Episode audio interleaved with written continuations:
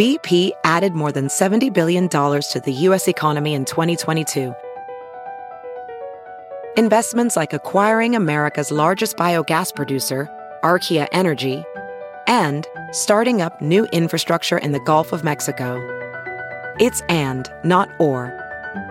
See what doing both means for energy nationwide at bp.com slash investing in America.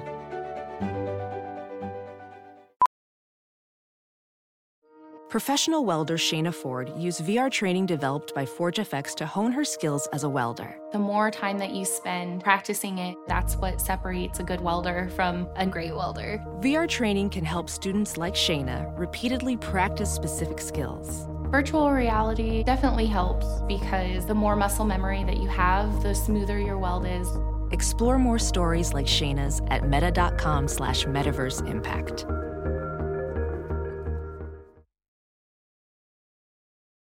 A Dear Media original podcast. Today's episode is brought to us by ZocDoc. Have you ever been on the hunt for a new doctor and you literally ask every single person you know for a recommendation and you search and you search and you mm-hmm. find one that actually gets you and listens to you and makes you feel super comfortable and you call them and you're really excited and you mm-hmm. find out that they do not take your insurance. It is so frustrating. And then you have to go back to the drawing board and you feel like you don't have a ton of options. ZocDoc is a free app where you can find amazing doctors and book appointments online. We're talking about booking appointments with thousands of top rated, patient reviewed doctors and specialists. You can filter specifically for ones who take your insurance, are located near you, and treat almost any condition you're looking for. These docs have all been verified by actual real patients, not bots, which I really, really appreciate. The average wait time to see a doctor booked on ZocDoc is just between 24 and 48 hours. That's it. You can even score same day appointments. Once you find a doctor that you want, you can book them immediately with just a few app taps. No more waiting awkwardly on hold with a receptionist. I can really relate to this. I feel like anytime I've had a specific medical condition where I needed a doctor and felt like I had to kind of fumble looking for one and then seeing that no one's close to me or no one takes my insurance is really, really frustrating. And so I was really excited to know that this app existed. Go to ZocDoc.com slash instincts and download the ZocDoc app for free. Then find and book a top rated doctor today. That's Z O C doc.com slash instincts, zocdoc.com slash instincts. Hi, welcome to Good Instincts. I'm Shira Barlow, but you may know me as the food therapist. Join me every Monday through Friday for bite sized episodes designed to help you close the gap between where you are right now and where you want to go. This should feel good, like really good. And it will, I promise.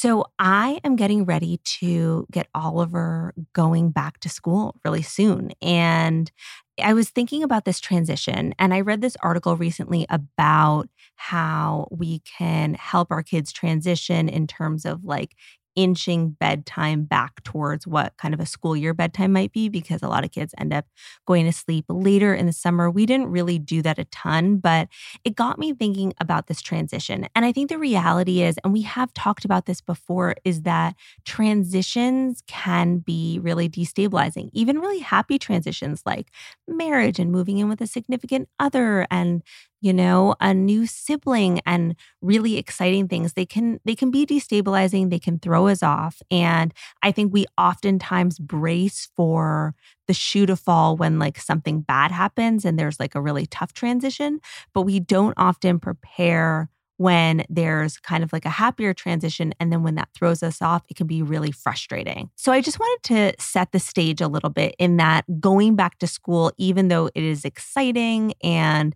feels fresh, it can be a lot and it might make it hard in a certain way to act in your own best interest. And you may find yourself kind of like looking back to like old patterns that aren't that helpful to you. So I think if you get ahead of it in the same way we've talked about just like having self knowledge, the more self knowledge you have and the more awareness you have of what's going on and what could potentially kind of like stand as a roadblock, it helps us kind of sidestep that. And that's really my intention of talking about it today. So, in thinking that we might be busier and we might be, you know, shuffling around a little more. We might have like earlier times that we have to get our kids to school. I know with camp, it's a little more lax. With school, you know, the time is earlier for us. So that just means getting like out and dressed and having everything ready earlier. And I think of it for myself in terms of an organization piece. So I was trying to think of like what I wanted to set as an intention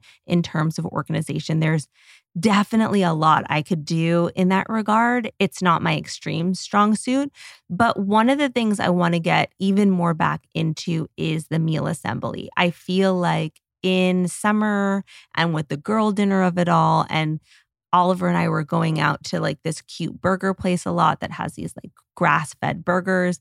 I was doing less cooking, but I want to get back into the game because it just makes my life so much easier and it makes it easier to act in my own best interest. So, for me, one of the big things, and we've talked about this before, is I like to poach chicken so that it can be shredded up and then I can throw it in salads or romaine spears or really easily put in stir fries with cauliflower rice and whatnot. So, for me, that's a really easy thing to do. I do it in my Instapot. I put either water or broth in to like cover the chicken. I do a bunch of thighs and I do it in the instant pot for 10 minutes with natural release. You can also just like poach it on the stove top and let it cook through and then you just shred it up. That's like a really really easy thing to do.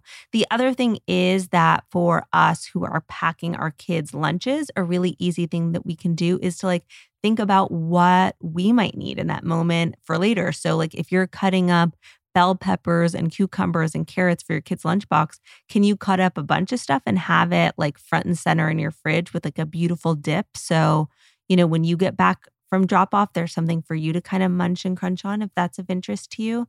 I think we are gonna go get the supplies we need for our kids and make sure they have the backpacks and the stuff and the lunch boxes. But do we have the things that we need? Are there like specialty kind of items that we like? I've talked a bunch about some products that I love. There's now like a jerky that I really love and olives and some things that make it really easy again to act in my own best interest. But in order to have those, I have to order those. And so for me, sometimes like really little small tasks like that are are really hard. Glennon Doyle has this funny quote of saying, like, I can do hard things, but not easy things. And I feel like that really speaks to me sometimes because I feel like I can do the kind of like big, brave, tough things sometimes, but then like literally just ordering olives feels like a really big deal to me sometimes. So sometimes I just need to put like really obvious things on my to do list. We also had talked about on here, which is something that I want to repeat for myself as well, which is breaking it up into tiny little things that we can do. So with meal prep or meal assembly, thinking in terms of like what needs to be sauteed, what needs to be chopped, what would need to be roasted, what would need to be steamed. Because if you think about it like that and categorize it like that in your brain, if you're doing something like that for your kids, then it registers in your brain like, oh, you know what I could also do right now? I could roast this really quickly. I could roast some sweet potatoes for later. And I think, again, this idea that I think for our kids and the people we love, it's really easy for us to kind of show up in that way and get them what they need. And like the kids need to eat multiple times a day, obviously. And so we do that. But I think for ourselves, we a lot of times will like eat hurriedly over the sink or take these little sneaky weird bites out of you know containers that we didn't even really enjoy so i want us to be like able to have the things that we really want, have access to those things because it makes it easier to, again, act in our own best interest. If you really want the thing, put it on a plate and really, really enjoy it. But in order to kind of like keep the wheels running, it's easier to just like have those decisions a lot of times like really streamlined and essentially made for us by having them already ready. The next is with sleep. I've talked about this so many times, and it is probably my biggest issue. I just don't get to sleep early enough. I have busy days, and then I think I just want to like procrastinate and do my own thing and kind of like mess around online. It's really not worth it though. And in the spirit of the article I read about getting the kids back to a place of getting to a good bedtime. I think that now just having this new school year is a great time to reset and kind of do it for ourselves too. So if you're in my boat, now would be a good time to like inch our bedtime closer to a more reasonable bedtime. I know not everyone has a problem with that, but I most certainly do. I think having a plan for movement and having a reasonable plan for movement, one of the themes that have come up again and again and again that people really love and have written me about is this idea of the C plus. So I think it could be really easy to say, hey, I'm getting back into it this fall. It's going to be balls out every day. I'm going to do X, Y, and Z for an hour. And that might not be sustainable. And so I think doing movement for movement's sake getting on a Peloton or doing a flow or doing some kind of an app for 20 minutes, getting outside for 20 minutes most days of the week could be really, really nice. The other thing that we've also talked about that I am such a believer in is that if you have a cycle, I so recommend tracking your cycle. I have been cycle syncing for a couple months now and really paying attention to when I'm ovulating and pushing myself hard during that time. But in the time after it, really going to more like flowier movements. In the past, I would have been like, why last week could I push it, you know, this hard? And then this week I'm feeling so lazy it really does help you kind of figure out what makes sense when. Again, I know that not everyone has a cycle and not everyone ovulates, but I think that again, even if you don't, it can help with some of the self knowledge that we talk about that is so, so helpful for making things work for you.